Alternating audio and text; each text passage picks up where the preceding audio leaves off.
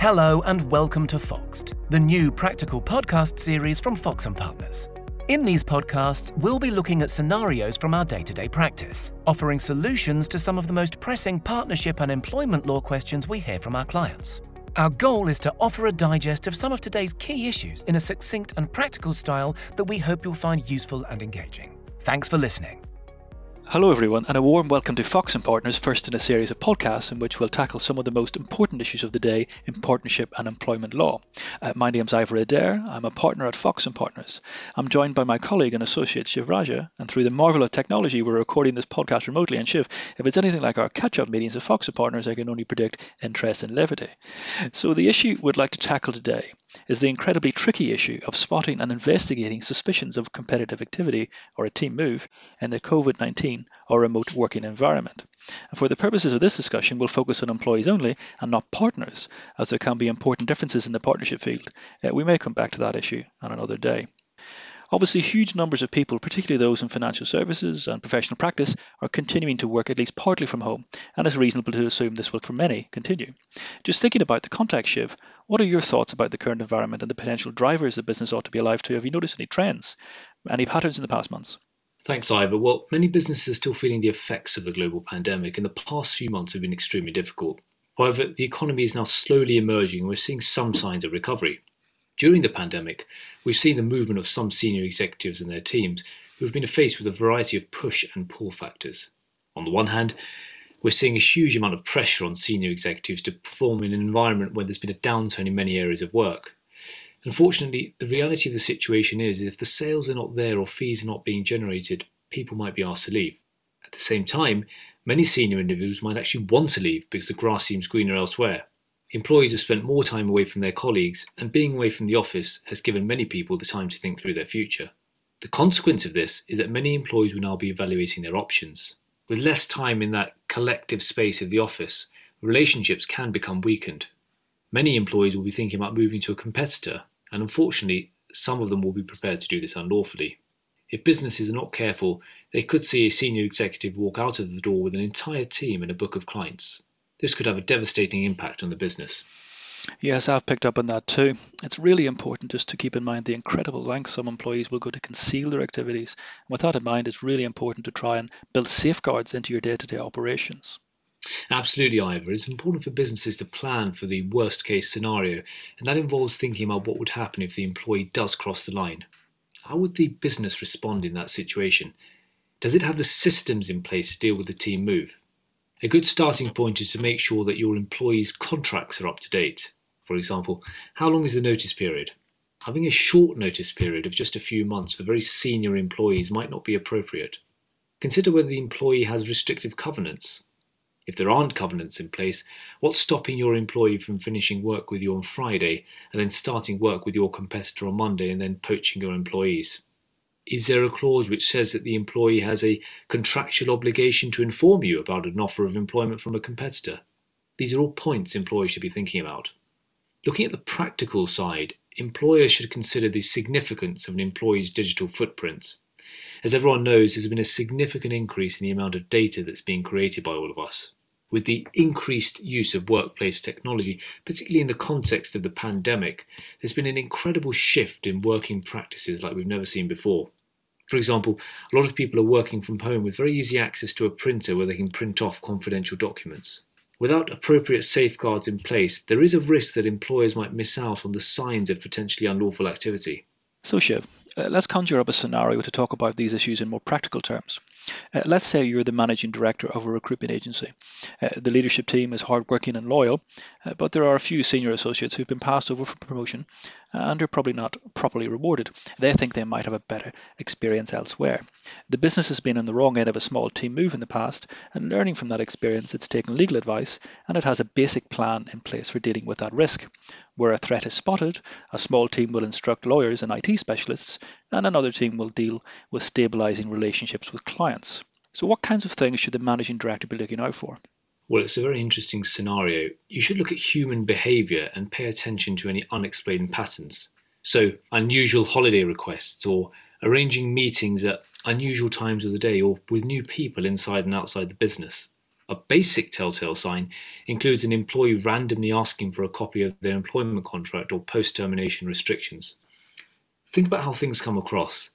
If the employee has been with you for 20 years and has never spoken to anyone before about their employment contract, and one day, out of the blue, they email HR asking for a copy of it, it should probably set alarm bells ringing. Other signs may be a bit more subtle, though, and not immediately apparent. For example, a statutory director may resign as a director to remain employee, but the reason given may appear a bit curious. Mm. And presumably, some of these warning signs are more difficult to pick up on in our remote working environment. Yes, that's right, but that's why it's vital to have proper procedures and policies in place and a proper IT system with effective controls to pick up on that unusual activity and for that activity to then be escalated. For example, an individual emailing lots of documents to a private email address or printing or scanning documents for no good reason usually merits immediate questions, and in this situation, time can be of the essence. Other warning signs are individuals logging into the work system at the weekend or very early in the morning when they wouldn't ordinarily do that. A big indication that something might be going on is where an individual resigns and the reasons they give for resigning just don't make much sense. If that same individual is refusing to confirm the name of their new employer, a very large alarm bell should start going off. There is also the employee's digital footprint to consider in emails, voicemails, CCTV, swipe card entry, printing and messaging, perhaps even social media posts. If a Facebook post goes out which says, looking forward to a new start, it might get back to the employer. However, however, it's all about balance. There is an inherent temptation to deploy powerful technologies without regard to privacy rights. There are traps for the employer, and it's important to consider the employee's rights. A basic point is the importance of ensuring employees are aware that monitoring is taking place or could take place in the future. This should be set out in policies, and those policies should be brought to the attention of the employee. Employers should also be mindful of the UK GDPR, which is legislation that contains provisions related to the processing of the personal data of individuals and sets out the requirements for how organisations need to handle personal data. Having blanket consent to process the data is an unlikely legal base for processing businesses will need to justify their use of monitoring, which means ensuring the business's needs outweigh the intrusion into employee privacy. So, in other words, really it should be the least intensive method for the shortest period necessary to achieve that purpose. Getting these policies right and carrying out a data protection impact assessment would be sensible to avoid a challenge about privacy rights later on. So, now, Ivor, a question for you. If in our scenario, there looks like what is the harvesting of some pricing information by not one but three employees to a personal email address. What should the management team do to investigate? It's looking like a team move, but again, that could just be explained by the IT system failures that occurred at the same time that day, provoking staff to email some work to their personal email address. Well, ideally, you would check the target employee's contract of employment and your workplace policy to understand what powers the business has for return of devices and to interrogate those devices. Also, check your policy and what it says regarding monitoring communications. Then you ought to carry out your systems analysis. That means interrogating, so far as is reasonable, all electronic devices that contain information. It is surprising how many people think their electronic tracks can be covered or their communications with other individuals permanently deleted. It's just not the case. Another first big step is to seek to preserve the evidence by securing all the data on your IT system. This can be done with either the help of your IT department or with the help of an outsourced forensic expert, but do it as soon as possible. The last thing you want is for potentially valuable correspondence being deleted either intentionally or inadvertently. And as you flag Shiv, you need to be careful not to breach data protection or privacy laws when doing so. It's always important to balance the threat of the potential competitive activity against the impact on the individual's rights and ensure they're not breached. And you don't step into the trap of giving the individual an repudiatory breach, uh, which in other words is where there is a fundamental breach of contract that gives the aggrieved party the right to choose to either accept the breach, ending the contract, or affirm it and treat it as continuing. And having done that, uh, the business would then look to interrogate the employee, perhaps even consider a suspension, although suspension is not always the answer. Suspension may be necessary where there are risks to company property or where there's a concern that evidence may be tampered with or perhaps witnesses pressured. However, suspensions are often misjudged in the high emotional reaction to discovering competitive activity, and in these circumstances, sometimes it's uh, acting in haste and rather uh, repenting at leisure. A classic issue is the employee alleging a repudiation of their contract in response to being suspended and accepting the breach as a means of avoiding the restrictive covenants. Uh, suspension also puts the employee further away from the employer's control and interrogation and kills off any chance of persuading them to stay. And in the context of the pandemic, interviewing employees is likely to be tricky. Identifying any inconsistencies in accounts will be important as that can potentially support a claim against the individuals later on. A useful tip is to question a personal assistant or perhaps support staff uh, who work closely with the target individuals. Sometimes they are trusted to type up documents that demonstrate competitive activity, or they may have seen emails that relate to the new venture. They can be a weak link in the chain. Also, sometimes a junior employee within the team uh, may have been pressurized to leave, and sometimes it's possible to persuade them to remain by offering them immunity or potentially a promotion or a financial incentive. Sometimes an individual will have a frustration their managers just haven't identified, or they don't feel valued or rewarded. Perhaps they can be persuaded to stay and provide information in exchange for safeguards. But all of that needs to be handled very carefully, also to avoid the individual going down this uh, constructive dismissal route. And time is of the essence for all of this because if you can't persuade them to stay, you need to be thinking very quickly about a disciplinary hearing and potentially a dismissal on notice to utilise a garden leave clause in the contract, if there is one, and to put the individual in the garden to protect your business. Uh, what do you think, Shiv? As you say, avoiding a constructive dismissal is very important. Essentially, all employees have an implied term of mutual trust and confidence in their contracts of employment, which means that in the event that the employer acts without reasonable cause in a manner which is calculated or likely to destroy that term, the employee can treat themselves as constructively dismissed. The critical consequence is that this will render all the post termination restrictions, which are designed to protect the business, void and the business will also lose out on benefiting from any garden leave period. Uh, what about the case where the employee has already resigned? In that situation, it might be sensible to trigger the express garden leave clause or suspension pending further investigation if that's available.